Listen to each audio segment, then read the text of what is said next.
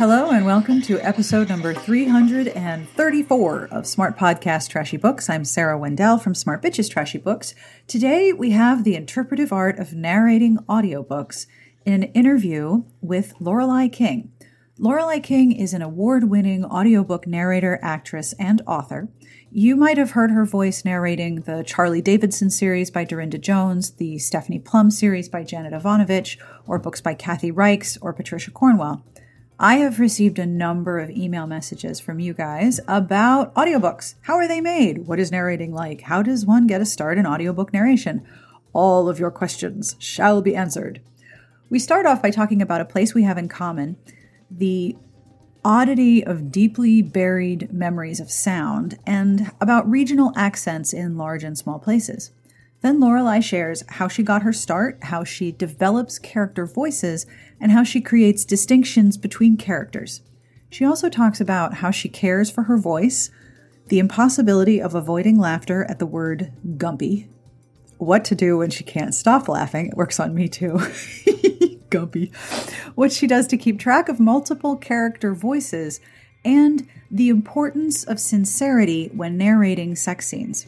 She also talks a little bit about who she thinks of or speaks to sometimes when she's narrating. She also has a new audiobook, Storyteller: How to Be an Audiobook Narrator, co-written with her business partner and engineer, Ali Muirden. Now, I've been listening to their book, and I can very happily recommend it if you're remotely curious about audiobook narration. And of course, we talk about what she's reading or listening to. I want to send a special thanks to Tam and to Amanda for question suggestions for this episode. This podcast episode is brought to you by everyone who has supported our Patreon. If you have supported the show with a monthly pledge of any amount, thank you so very much. You are helping the show continue, you're helping me make sure every episode is transcribed, and you're making sure that every episode is accessible to everyone, which is important to me and to the folks who read and listen each week. If you would like to join the Patreon community, it would be most excellent if you did. You can have a look at patreon.com slash smartbitches. Monthly pledges start at one dollar a month. Every individual dollar makes a deeply appreciated difference. And you'll be part of the group who helps me develop questions, makes guest suggestions, and sometimes gets weird outtakes that I can't share on the proper podcast file. You can join us at patreon.com slash smartbitches. I have a compliment this week. Yes, I love this part. Okay, to Road R. You are the reason fourteen different people smiled, ate cookies, danced in their socks, and had a very lovely day today. If you would like a compliment of your very own, that is one of the reward tiers at patreon.com slash smartbitches. In addition, the Patreon community makes sure that every episode receives a transcript, and I don't want to miss the opportunity to thank Garlic Knitter. Thank you, Garlic Knitter, for every transcript we have. At the end of the episode, I will have information about the music you are listening to. I will have information about what is coming up on Smart Bitches this week. And I will have a listener-submitted joke that was so wonderfully bad, my entire family groaned loud enough to echo off of houses. It was amazing. And of course, in the podcast show notes at smartbitchestrashybooks.com slash podcast, I will have links to some of the things that we discuss in this episode. And of course, all of the books that we mentioned, particularly the audiobooks, many of which were narrated by Lorelei King. So without any further delay, let's do this podcast thing. On with our interview.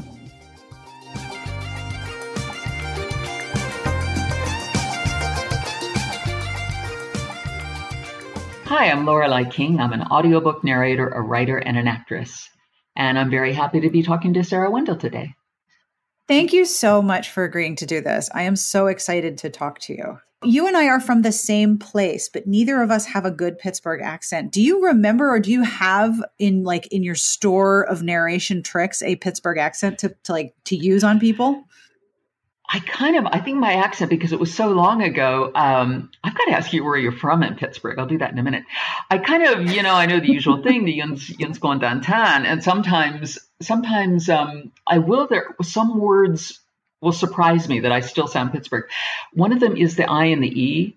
Um, I can't, oh, pill instead of pill, pill, like you take a pill. Yes. Uh, and certain things like that sometimes come out, but uh I remember Pittsburgh very well, and I consider that my my true home, where I was born. Yeah, yeah, me too. Um, I once spoke to someone who moved from, I believe it was Ireland to Pittsburgh, and so kept his Irish accent, but said that the best explanation of a Pittsburgh accent is that the piece of fabric that you use to dry yourself when you're done showering and yeah. the square and the square of ceramic that is on the wall of your shower are the same word. So they're towels. Yes, you know, like you towels, use your yeah. towel, you, you use yes. your towel to dry yourself, and then you got to wipe down the towel in the sh- in the shower because it's wet. Do you know when I, because I moved to California when I was a teenager, and when I go back home, go back to Pittsburgh, my uncle used to make fun of me because, like, we say fire, fire for fire. And when I went to California, yeah. I started saying fire, and he would make fun of me and he would go, fire, fire, what's fire? It's fire, it's fire. It's fire. So, yeah. Wait. yeah, P- Pittsburgh's Pittsburgh accents are are a very specific regional accent, and when I hear one, I'm al- I'm almost like, what? What? Wait! I hear my people. I hear them. Where are yeah. they? Yeah, yeah, yeah. I do too. I know what you mean. I, I can I can still spot a Pittsburgh accent, um, oh, yeah. and I kind of pride myself on that. It, yeah, it's like it's like recognizing a secret code. Mm-hmm. And there's a sound that I to me is very Pittsburgh. It might be a little bit Baltimore as well. It's the O in Donnie, the name Donnie. Donnie. And yeah, yeah but they, they say almost an O, O, O, O. It's, it's a really peculiar Pittsburgh sound that I've noticed. Oh, but yeah, it's a great accent. So where in specifically, where in Pittsburgh are you from? Bethel Park. Where are you from? I am from uh, Point Breeze next to Squirrel Hill. We're not yeah, far at all. Squirrel Hill. Yeah, yeah, yeah. It's not that big a town, is it? Um, and I used no. to go downtown a lot. I used to go downtown on the on the streetcar. Oh gosh, I remember them from when I was really little. The streetcars were yeah. the best. Oh, they were just amazing. And in those days, I mean, I would go down. I was allowed to go downtown on my own at age eleven. It was a yeah. different world then. Yeah, it really was. I was in Melbourne, Australia, a couple of years ago, and they have streetcars. And one went by me, and I had like this full body reaction to the sound because, you know, it had been buried mm-hmm. deep in my memory, the sound of what it's like with the wire and the tracks and the clacking. Mm-hmm. And I was like, oh, I remember this sound from when I was extremely small. It was a weird, like mm-hmm. full body memory. It is. They have them in uh, Manchester in the north of England here. They have trams, as they call them. And it's the same thing. I, it, I love them, and I love taking them. And it just really, really takes me back. So with your work in, in narration, because we're talking about regional accents, do you mm-hmm. sort of study the regional accents around you in England now that you live there? Not really. I don't I don't specialize in English accents. I wouldn't dream of narrating a book in an English accent. I I would have English I, I can have English characters in a in a book, but to I prefer to narrate in my own accent. And also there are so many uh, English and British actors here. It's like, as they say, taking coals to Newcastle. I think they can do a better job than I can. So I don't particularly study British accents. I, I recognize them, obviously. I've lived here a long time, um, but I prefer to. I prefer to stay American. I understand completely. Mm-hmm. I find it so interesting um, how many different ways there are of speaking in a country, and how. how a few miles or kilometers can change the way people talk so significantly. Mm-hmm. But the way they talk is as much representative of where they are. Yes, especially in this country. America is a big country, and you can you can cross large parts of it without the accent changing too much. This is an island, and it can change almost within a mile. It, it's quite something. That took some getting used to. Yes. So how did you get your start in audio narration? I know you've probably told this story a thousand times, but what was what was your introduction to audiobook narration?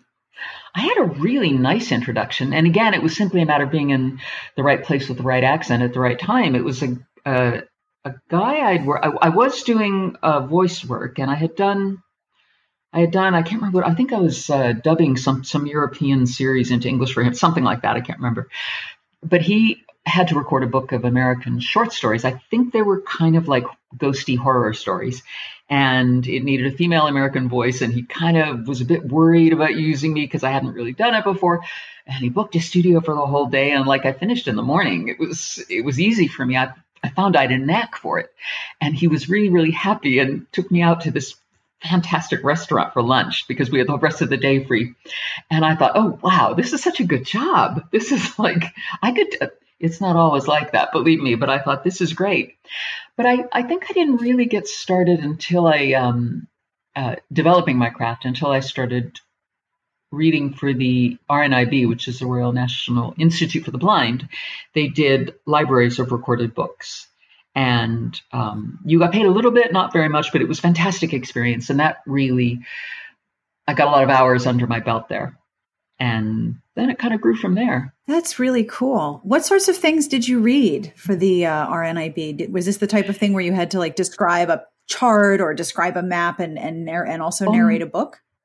Oh, no, no. They were all books. They were all novels and good crime and um, quite a, a book of pornography, although it was very literary pornography. It was Anaïs Nin. Um, all kinds of things. Mysteries were very popular. So it was really novels, novels of same as commercial narration, except it was uh, specifically for the for the blind. Oh, that's cool. Mm. And that must be an, an excellent way for someone who's starting out to figure out what works for them. You know what? It really is. It was this particular institution. You did have to audition for it and all that kind of thing, but but they would really help develop you. And it was it's a wonderful opportunity for someone who wants to get this particular uh, group for someone who wants to get started and wants to get some experience and learn learn a lot and and get to record all kinds oh. of material, because you kind of took what you were given. So I got to record um, you know things I might not have been that familiar with or might not have read, the kind of romance novels, that kind of stuff. And, and it was really fun. You have a substantially excellent uh, back catalog of romances that you've narrated. Um, and I have a bunch of questions from listeners who've been asking me to please talk to you and talk to someone who does audiobooks, because there's a lot of questions about how audiobooks happen. Um, yeah, so I have a bunch of technical curious. questions. What How much character history do you get before you begin a narration project? Is there such a thing as like too much information or too little information? Is there an amount that you're looking for in particular? You don't really get a character history as such. The only character history you get is what's in the text, what's in the book. That's what you get. Oh. Uh, and I mean, you're not provided with anything else. I've, I've never actually heard of such a thing. And so you get what the author decides to give you. And from that, you have to infer what the character is like. Wow. So you have to read and prepare in advance, obviously, to, to work Absolutely. with the text as a performer. Yes. So how many times do you how many times do you read through the book before you perform it typically? It's different for everyone. For me, I do it once, but I, yeah, I'm very experienced, and I mm. tend to mark it up as I go and make my cast lists. And I mean, I have a routine that I go through. And Uh, but I think for someone who is just starting out, for example, I would always recommend that they read it, just read it once for pleasure and to kind of get the feel mm-hmm. of it, and then go through and choose your character, voices, and all that kind of thing, and mark up the script. But uh, once is is is what I do. Oh, that's actually that was my my next question. How do you develop audible distinctions between characters? I'm always amazed when I'm really absorbed into an audiobook that I can tell who is speaking by the differentiations in speech. How do you develop those those di- distinctions between characters? It's it's a good question, and it's really, I think, one of the most important things about audiobook narration, because the primary thing is clarity for the listener. And if it's a dialogue-heavy book with a lot of characters, as many modern novels are, mm-hmm. you have to be able to hear the difference clearly, because there isn't always attribution. By that, I mean, you know, it doesn't always say Bob said or Sherry said. Mm-hmm. It, it sometimes no attribution at all. And I mean, what I use is, uh, I talk about this a lot in, in uh, the book I've just written, which I, I think we're going to talk about later. Um, I use a technique called mapping, uh, which means I always know who's in the room. I always know which characters have a lot of interaction, and I consciously and specifically make sure that those two characters, if they're going to have a lot of scenes together, have quite different voices, um, whether it's pitch or whatever, or accent, whatever it is, something that really makes them quite, quite different. Because otherwise you can, if you're two characters, see two of them sounding too similar and they happen to have scenes together, it can be confusing for the listener. So how do you map the the amount of time that these characters talk to each other? Do you sort of draw it out on a piece of paper and then decide from there?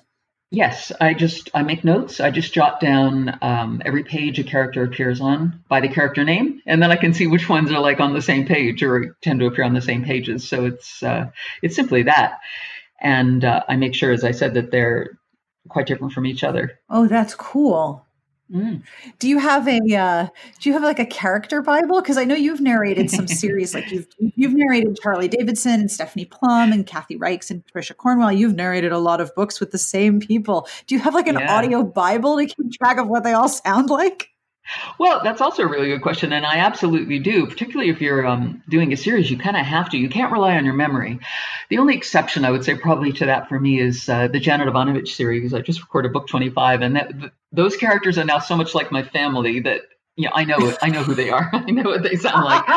But, um, but I'll still keep, I keep a record of every book. I keep a record of every character and the voice that I've chosen to give them. I have you know, personal cryptic notes. I know what I mean by it. And, and I think you really kind of have to, otherwise you're going to waste a lot of time. If you have to ask, for example, you might have to ask an engineer to go back and, and uh, go to a previous book and pick out your voice. So definitely keep your cast lists, which is what I call them. And yeah, I've got I'm looking right now, I'm looking at my file cabinet. There's one whole drawer that's full of, um, full of these kind of lists. I imagine the Plum characters are just sort of hanging out in your brain all the time. They do. I just, I just feel like I know them so well now. I mean, that, uh, particularly in America, that was a series I think that put me on a map, on the map as a narrator. And for that, I'll always be grateful to Janet Evanovich. And from the first moment I read the book, the first book of hers I recorded was in this country.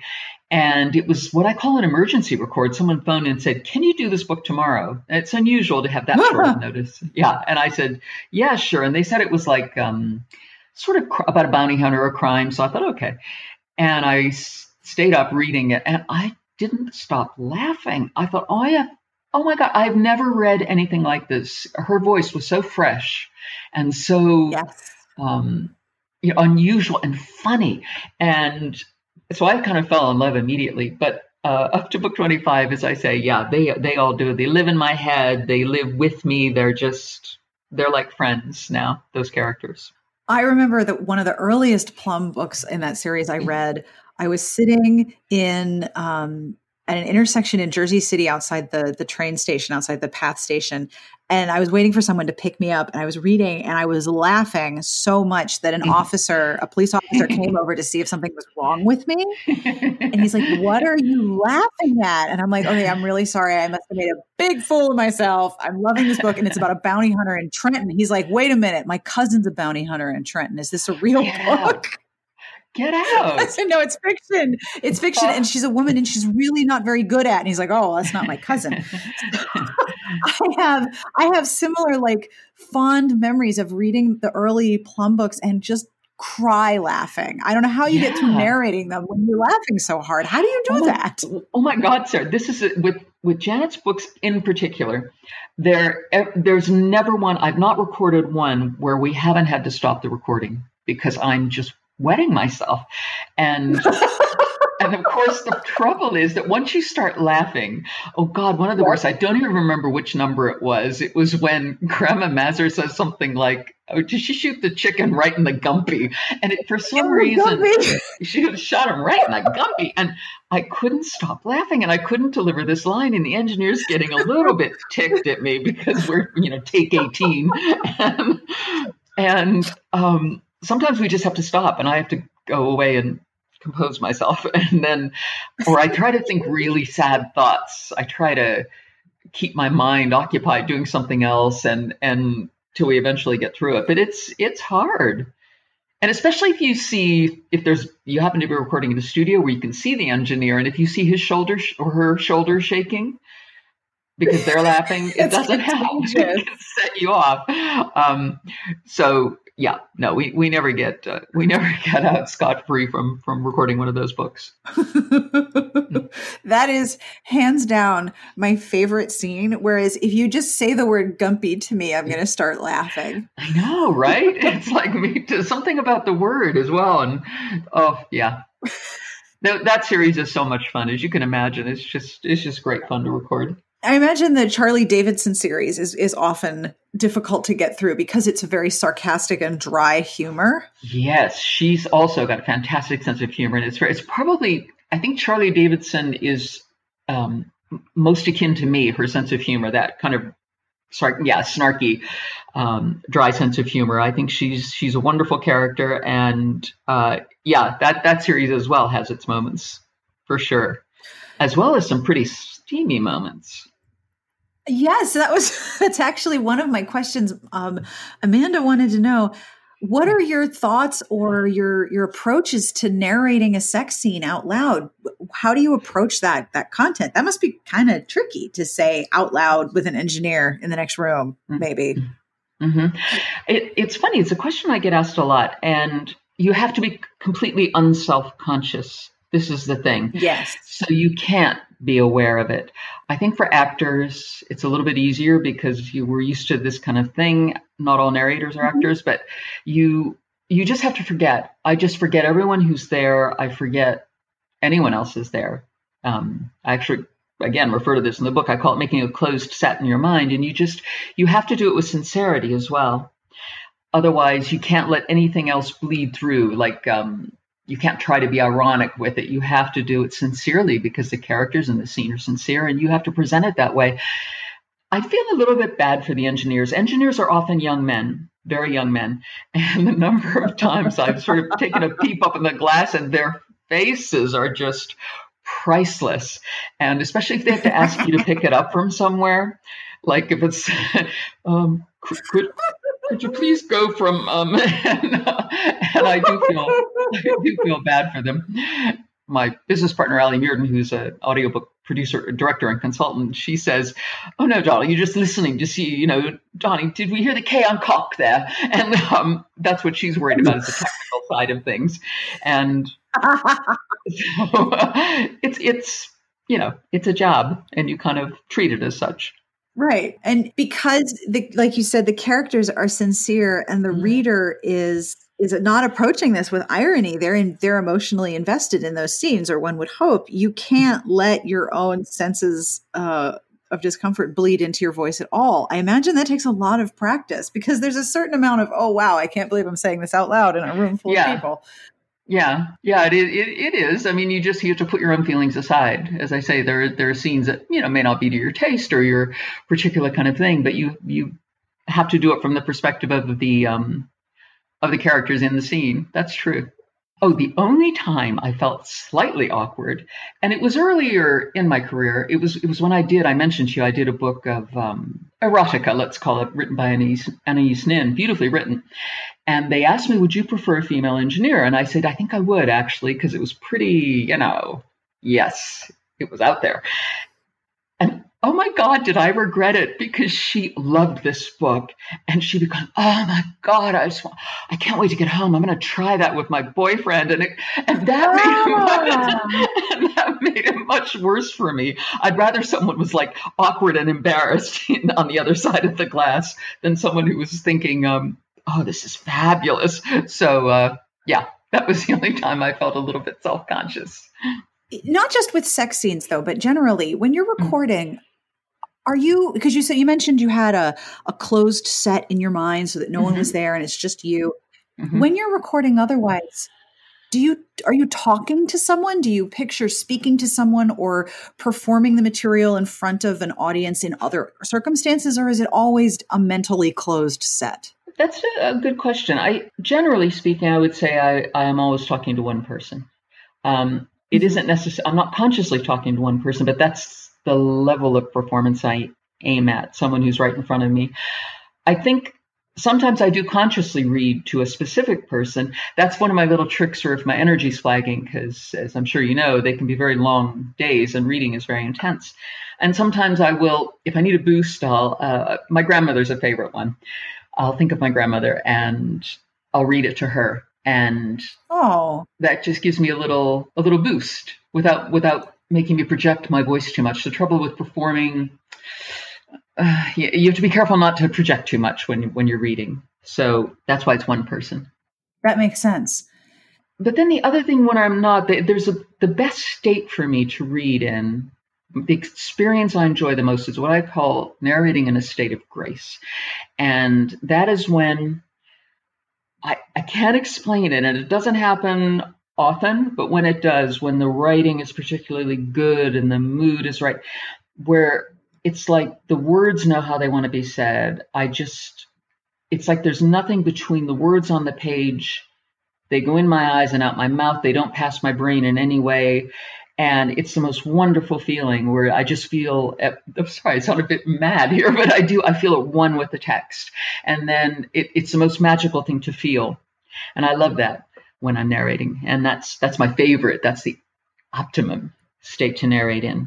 I don't think that sounds strange at all, because when I'm into an audiobook or I'm really into a book, I I don't hear anything around me. I'm I'm very hard to distract because I am fully immersed in that experience. So it's not surprising that with some narration, you're really into the performance, because that's kind of the job of the of the of the text and of the writer, to make it an immersive experience for everyone. It's very cool that you can do that through your through your work, though. I mean, that that sounds really cool.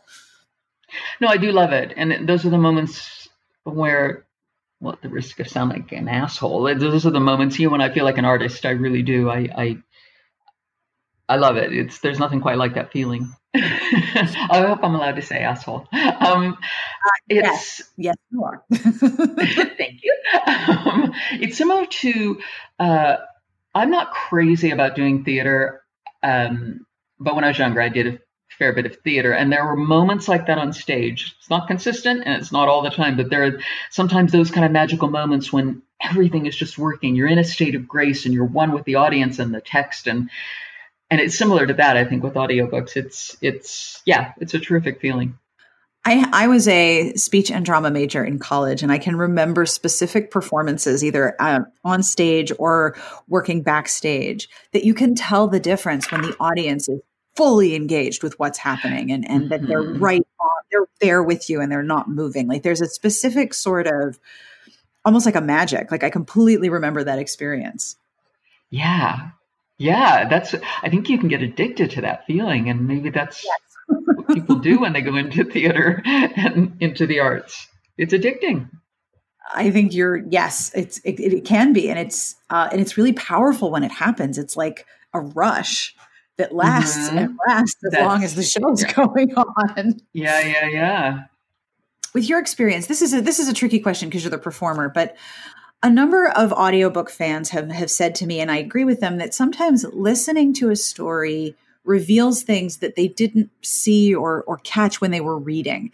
Does that happen for you as the performer? And do you ever discover like continuity errors or things in the text that you realize, having spoken it out loud, you catch things that weren't caught earlier? Mm-hmm. Yes, I think this is uh, two questions, really. I think uh, the first question about, obviously for me, if I'm approaching the text for the first time, it's one thing. But I've had uh, writers say to me that when they hear the audiobook of their books, of their writing, they sometimes get a fresh, t- it's like, oh, oh, you know, is that what I meant? Because it's a different interpretation of their work, because audiobook narration is an interpretive art. And and I think that's fun if an author can think, oh, wow, okay. Is that what I meant? Or I didn't know that that would be also another way it could be read. So I think uh, I've heard of that happening. In terms of, do you find bloopers? Oh my God, I don't think I've ever recorded a book where I haven't found a typo.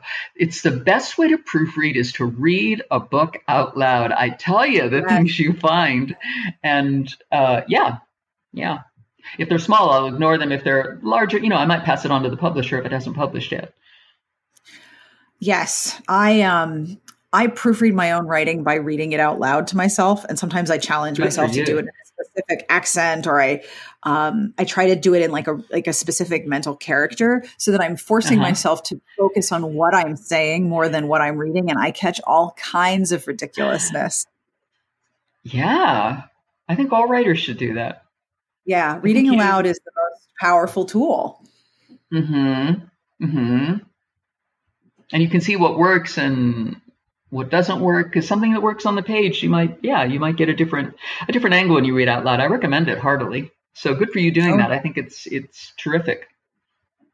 I actually, I was walking my, my dogs earlier today with my husband, and there's a bunch of houses for sale around us, and the real estate agents have flyers about the houses attached to the post. So you can pull out a flyer and read about it. And this one had a wonderfully spacious space. And I was like, you know, if you just read that out loud, you wouldn't have written spacious space. Spacious has space in it already. And I'm like, I was ranting for probably half a block. Like, how did you spend all this money on this full color brochure and you didn't read it out loud? Yeah. You know what? I'm with you. I'm so like, I'm such a, I really need to have a life. But you're, I complained about there's over here, there was, I can't even remember what it was a, about built-in like cupboards and closets and things. And it had something like that. It was something like, make the most of your space and maximize it. And it's like, hang on, that's the same thing.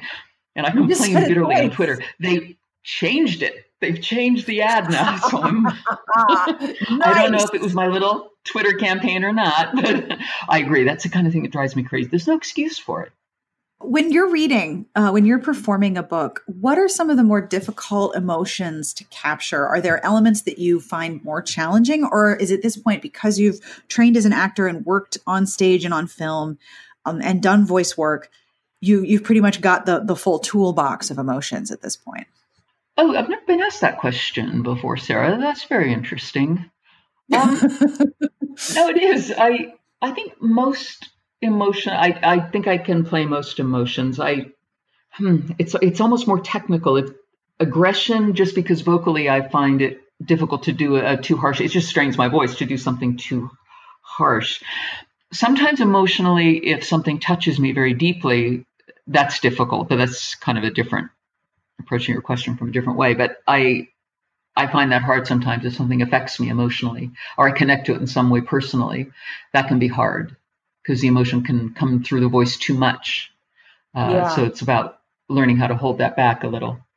And if something is is very emotional in a sad way, it's actually going to make your voice like harder to use, because your your throat yeah. gets clogged up and your, your vocal cords start to like move around. Yeah, and your throat gets really tight. Again, again, sometimes, occasionally, you know, I, the best thing is just to stop, because kind of get a grip yeah. because... Uh, it will affect the voice. It makes it harder to go on. I think singers uh, have a similar thing, don't they? If they're singing a song and they allow their own emotions to connect to it too much, and they might start to get emotional, and then you can't sing.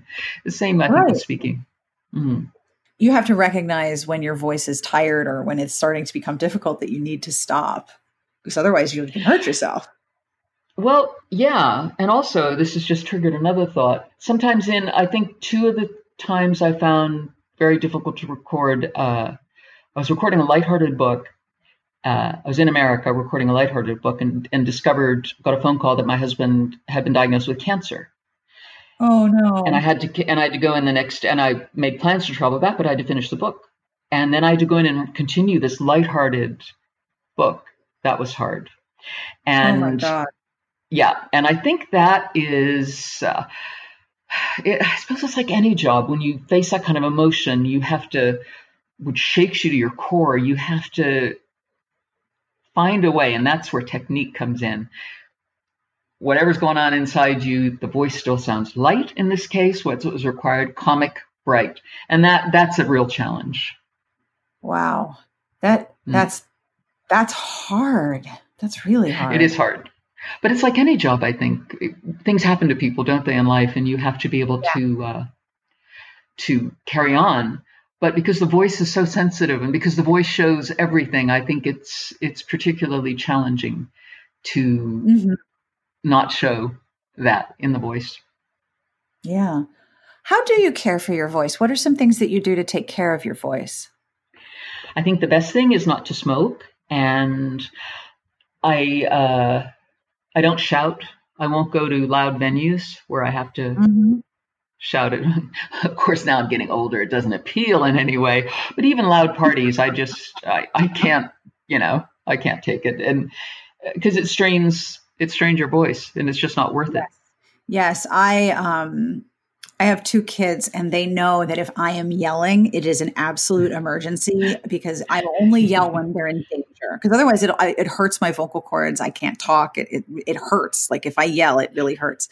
So I'm like, if you ever hear me yelling, that means that there is a serious emergency and you need to haul ass and find out what's wrong. Or if I say stop, mm-hmm. you stop. But like But like my kids would be like, no, my mom never yells. Only when it's an emergency. Yeah. My mom doesn't yeah. yell. But when I'm angry and I drop my voice, they're like, oh, mom's mad. Oh, crap. you you have a wonderful voice, Sarah. You should really, uh, yeah, I'm glad you're looking after it. I, I, I, I try. I like my voice. I, um, yeah, I think about good. starting audiobook work, and I realize how hard it is and how many people there are involved in it. And it's sort of daunting to sort of look at the process like, whoa, that's, there's a lot of people doing that. I don't know if I would get anywhere at all. I do like doing a podcast though. It's really, I have my own yeah. radio show. No one can stop me. Exactly. But you should think about, you've got a, per, I think you have a really good voice for audiobooks because it's slightly lower. I think women who have um, slightly lower voices tend to do yes. better because it's easier for them to do male and female characters. And you have a, your voice is very um, pleasant. It's, it's oh, pleasant thank you. That's a really, that's yeah. a really big compliment. I appreciate that. I oh. um, I have already purchased your book, so I'm going to listen to it. Have you? I love that you wrote a book about audiobook narration and it is an audiobook. This tickles me to no end. Thank you for that.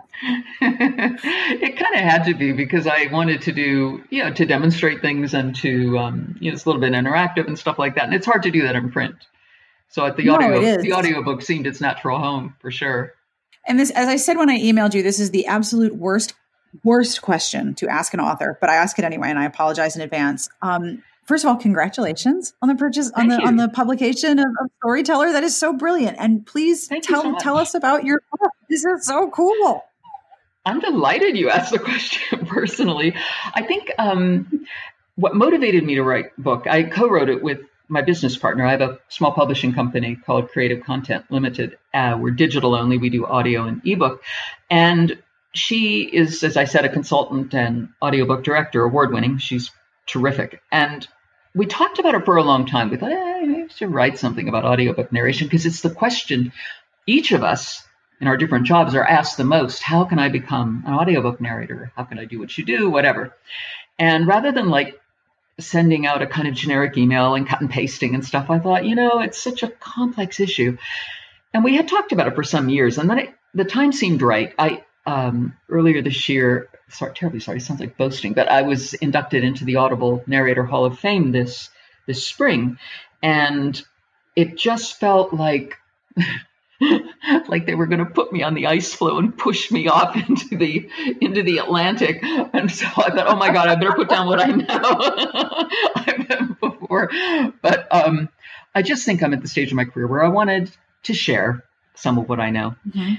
Additionally, digital has changed everything in terms of audiobooks. There's a boom, as everyone knows, in, in audio sales, and people are looking to record their backlists and all this kind of thing. Consequently, there are a lot more narrators coming on the scene, and they're kind of coming into it cold. They didn't, they haven't had the opportunity to serve the kind of apprenticeship I did, for example. And I thought I can give some pointers to, I mean, it's a book, it's less than three hours. It's, it's very um, logical. It's laid out.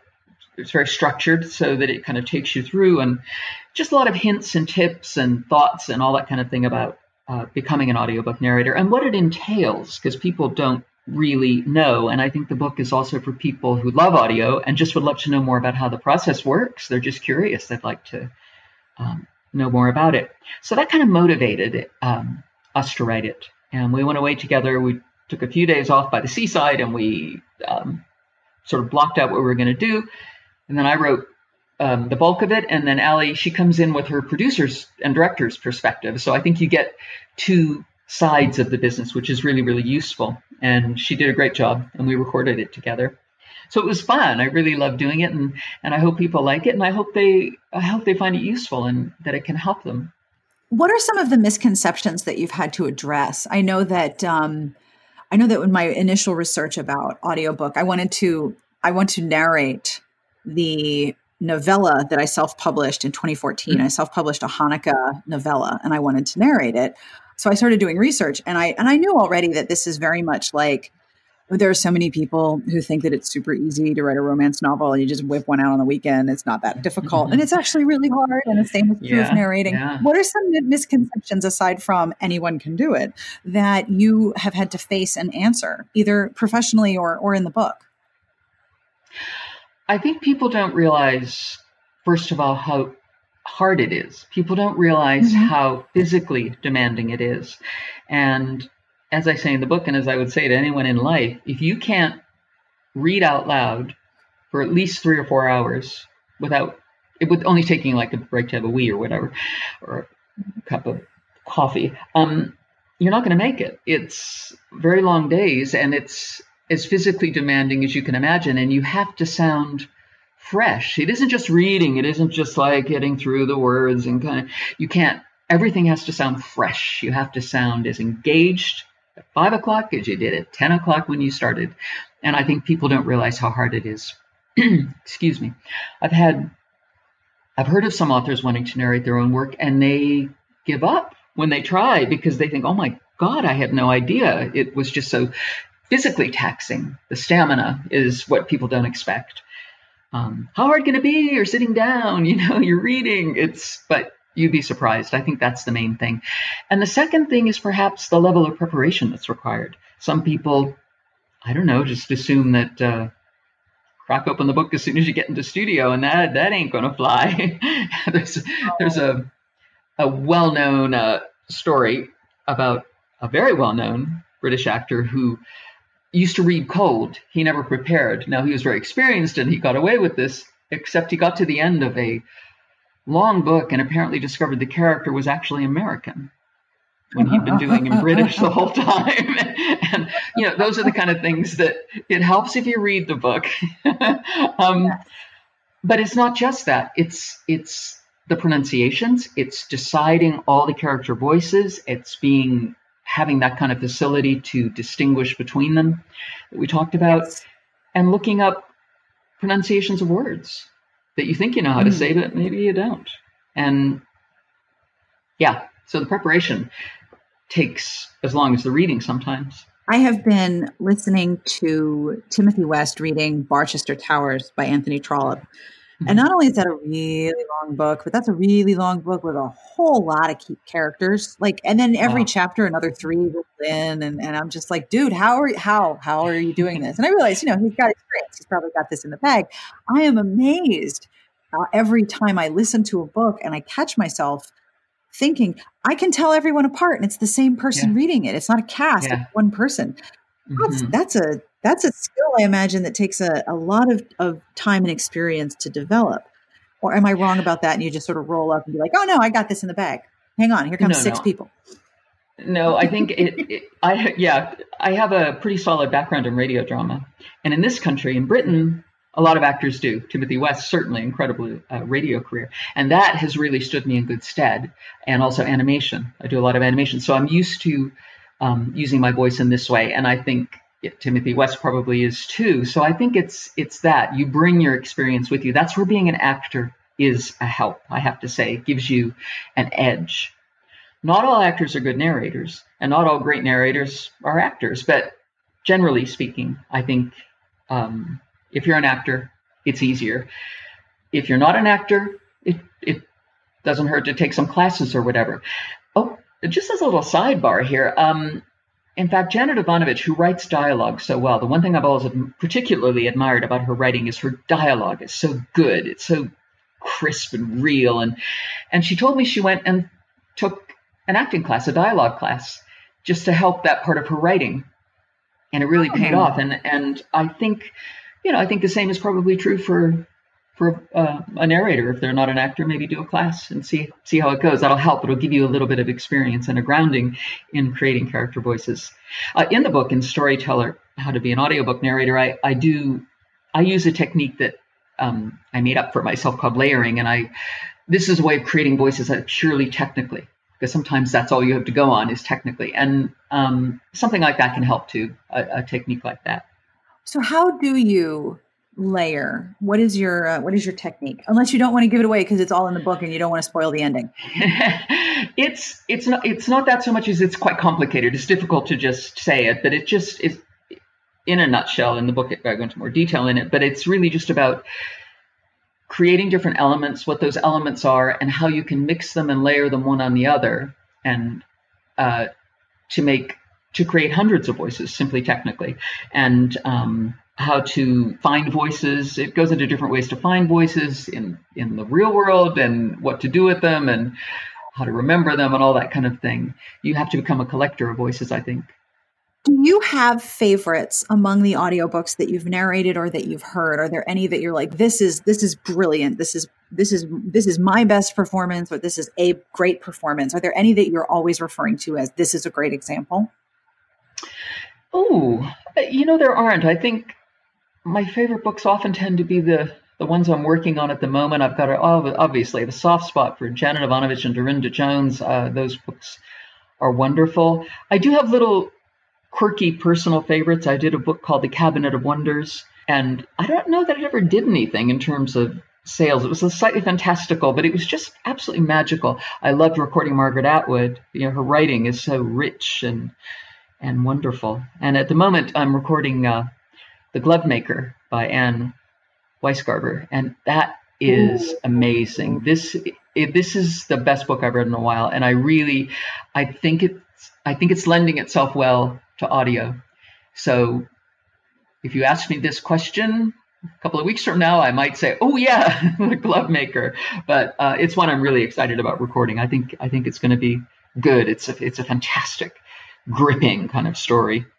I um, always ask, I always ask my podcast guests what they are reading, but I wasn't sure if, A, if I should have emailed you the question, and B, I wasn't sure if you read outside of your work.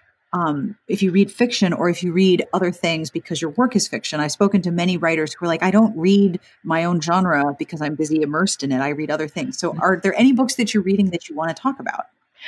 That's also a good question. And the fact is I have very little time for leisure reading um, yep. because of my work. I do so much reading for work, so it's very rare. And when I do, I tend to reread my old favorites, um, books that that I loved as a child, and or my favorite writer, Gerald Kirsch, or The Razor's Edge, which is one of my favorite books. I'll reread the same book like eight times rather than try something new. Having said that, I've just bought Melmoth by Sarah Perry, and I'm looking forward to reading that.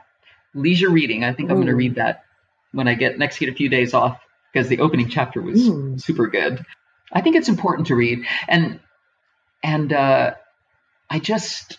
I also had to do a lot of reading. I, last year, I fin- finally finished my degree, and I, because I between work and having to read so much for my degree, there was no time to read anything simply for pleasure. And now I feel a little bit freer, so I'm looking forward to getting getting acquainted with some new kinds of books that are different from what I might narrate. Congratulations on your degree! Thank you. I'm so proud.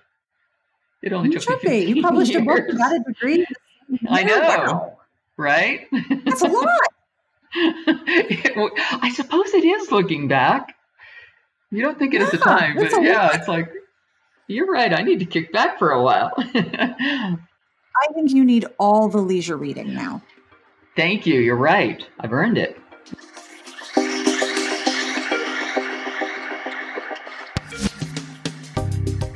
And that brings us to the end of this episode. I want to thank Lorelei King for hanging out with me and answering all of my Nebby questions. If you would like to find more about Lorelei King or the books that she's narrated, I will have links to, of course, the books that we mentioned in this episode, and you can find her website at lorelei king dot com, and she's very active on Twitter at Lorelei King. This week's episode was brought to you by all of you who have supported our Patreon. Thank you to the podcast community who has supported the Patreon at any amount. You help me make sure the show continues, you help me transcribe episodes, and you make everything accessible to everyone, which is very important to me and the people who read and listen every week. If you would like to join the Patreon community, have a look at patreon dot com slash smart bitches. Every pledge makes a deeply appreciated difference, and pledges start at one dollar a month. Plus, you'll be part of the group who helps me develop questions and makes guest suggestions. And, well, everyone in the Patreon group is pretty nifty as well. So have a look at patreon dot com slash smart bitches. The music you are listening to is provided by Sassy Outwater. This is the Peat Bog Fairies. This is from their album Black House. This track is the real north. Now, I am outside of D C and we got a foot of snow. So even though I'm not in the real north, this song was exactly perfect for me today.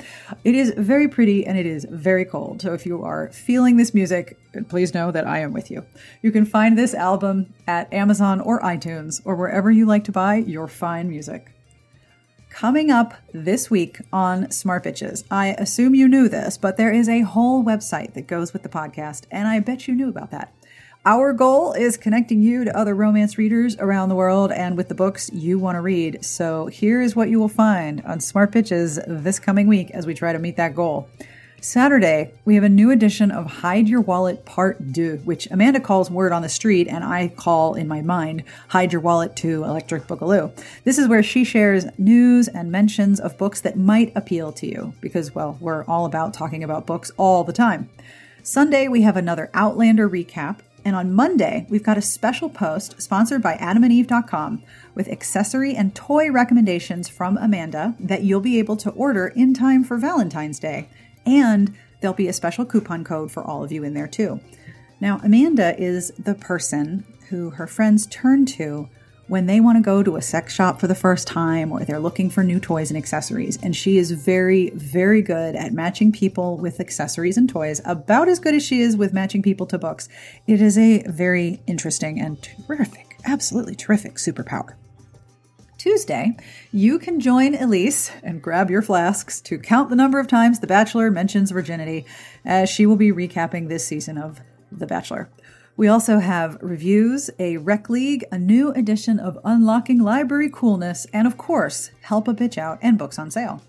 If you have got an idea or a question or a request for book recommendations, or you want to write a guest review for a book you want to talk about, please email me, Sarah, with an H, at smart bitches trashy books dot com.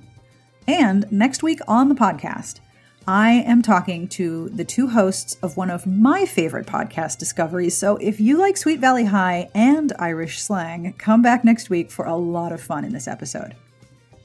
Now, as usual, I end each episode with a terrible joke. This is a listener-submitted joke. I love these so much. This joke is from Jen. I told it to my family while we were walking around Kyoto, and the groans actually echoed off the houses. It was that good. So thank you, Jen. Are you ready for this terrible joke? It's really bad. Okay. I love it. I love it so much. ah, serious joke face. To get in position like a serious podcaster. Okay. If there is H two O inside a fire hydrant, what's on the outside? Give up. If there's H two O inside a fire hydrant, what's on the outside? Canine pee. He's so dumb. I love it. My dog in particular is very proud of this joke, especially because I specifically shoveled out towards a uh, fire hydrant and a tree so that he could, you know, do his thing. Thank you, Jen, for this terrible joke. If you want to send me a joke, I love it when you do. You can email me at Sarah with an H at smart bitches trashy books dot com or sbjpodcast at gmail dot com. Uh, all the email goes to the same place, which is to me, like me personally. On behalf of Lorelei King and my dogs and everyone here, we wish you the very best of reading. Have a wonderful weekend, and we will see you back here next week.